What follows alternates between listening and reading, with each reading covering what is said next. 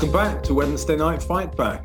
Uh, now, Michael, you wrote a very interesting piece the other day about a, an important politician administrator in Singapore called Lim Kim San, who was responsible, wasn't he, for uh, starting and invigorating the public housing projects of the 1960s. First, could you tell us a bit about him? Well, this is, uh, I mean, this is another of my of my Goh Keng Swee um, trilogy. Uh, Goh Keng Swee, I mean, everyone talks about, you know, we should be Singapore on Thames, and I think they have absolutely no idea what that what that actually is. Uh, the guy who actually built the economic and financial and to some extent legitimacy foundations of Singapore was this guy called Goh Keng Swee, who had a very fertile, clever, determined, and quite funny mind. I mean, you know, we have this picture of Singapore being very iron-fisted through Lee Kuan Yew. Well, Goh Gokeng Sui was kind of, he was the, the, the velvet glove, if you like. Um, mm. But uh, in 1959, when the PAP government uh, got direct domestic control from Britain, they faced a housing crisis. And guess why, William? Guess why they faced this housing crisis? Well, I'll tell you. Because they'd had a very, very sharp lot of immigration and yeah. the British authorities had built no housing. Mm. So you had all these little shop houses where you have the kind of the, the shop on the ground floor and then the flat above uh, which had been the sort of basic standard housing unit of, of a lot of the Nanyang Chinese. These, in order just to cope with the number of, the influx of people, had been subdivided until you had five or even 10 families living in these very small places. Mm. So absolutely unsanitary, you know, really nasty, really nasty housing conditions. Mm. And Goh Keng Swee um, he was uh, the PAP representative for a very working class core Chinese district. And he looked at these, things, these conditions and said, look, okay, if we are, if any government of post-independence Singapore is going to have legitimacy, one of the things it's got to do is it's got to get housing done. I hope this is all beginning to sound familiar to you, William. Yeah, no, it's up my street. and yeah. um, what he what he did, he, he, he approached um, uh, uh, someone he knew from school, an old schoolmate called Lim Kim San, uh, who had gone into banking. And uh, he said to him, look, we, you know, we, have got to do something about this. What can we do? And Lim Kim San said this. He said, I will take the job. You want houses built? I will take the job. But I have two, I have two conditions. One, I'm not going to take any salary until the job is done. Can you imagine that? Yeah. secondly, yeah. Secondly, you've got to give me carte blanche to get the job done. Mm. Um, and Goh Keng Swee said, go for it, baby. Look, the point was that under the British, there were 10 to 15 different committees that housing approvals had to go through. Mm. Again, is this sounding familiar? It's very familiar, Michael. And with the result that, of course, they had built no housing.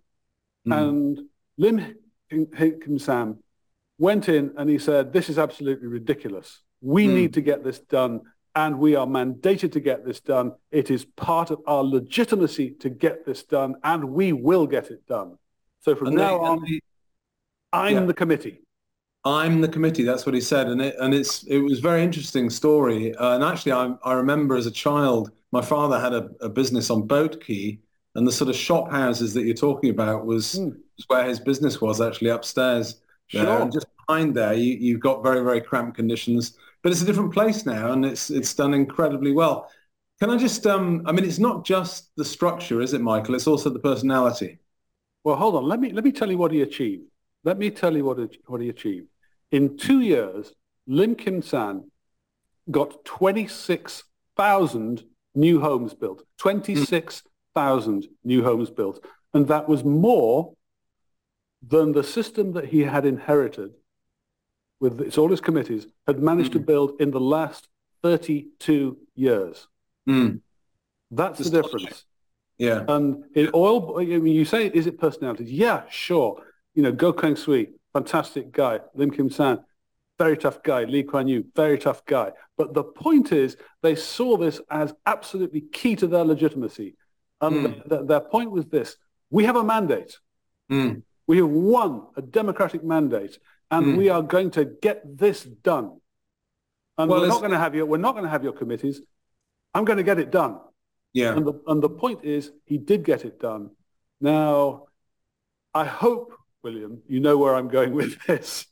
Yeah, well, there's two things. I mean, one one thing. Firstly, uh, just look at policy, and we it's got to be about delivery. And we're the civil service and the government are inept at doing the basics in the UK, and they're just not going to get anything done. I mean, they can't build any houses or anything. So we, when we looked at housing, I wanted three things. I wanted the entities, the actual structures, which was in our case, we're going for development corporations, separate from government, uh, and the money and the powers. And you have all three. And if you have good leadership in there, I can promise you they will certainly deliver. But I just wanted to finish on on culture of, of getting things done because today you have uh, the Deputy Prime Minister Dominic Raab resigning uh, under a cloud somewhat uh, of allegations of bullying and so on. Now, interesting. Uh, my I'm very sceptical actually about this.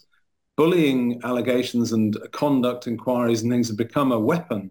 I know I have experience from friends in local government. It's become a weapon. I'm not saying it is in this case, but become a weapon uh, for whistleblowers and people trying to get things done. So I'm very concerned about this. And a lot of the things that Raab was accused of, the inquiry said he didn't actually do. What some of the things he did do was looking at reports and saying that's woeful. And I would argue if he's saying they're woeful, maybe they just are woeful. Well, I think it's over such a wide spread of economic and social phenomena. We now have civil service failure of such spectacular incompetence Mm. that, uh, frankly, I'm sorry about this, William. I'm with, I am absolutely happy if civil servants, particularly senior civil servants, now get it in the neck. I Mm. really am. I, I, you know, they deserve it. They've, they're failing. Now, Mm. one of the th- one of the responses I had to my piece about Lim Kim San was someone saying, "Yeah, but what about democracy?" Uh, you know, because you can always get things done with a benign dictator, and the answer is checks and balances. We've got the checks. You know, Mm. nothing happens. Mm. The balance is the democratic mandate. So, William, if you if we put this in the in the SDP um, uh, manifesto, housing policy, actually, just let's make it simple: quarter of a million new houses every year. Mm. And if the guys at the civil service don't like it or can't like it, fine, go and find themselves an easier job where they're happier. But Well, don't get in the way because we have the mandate and we're coming through.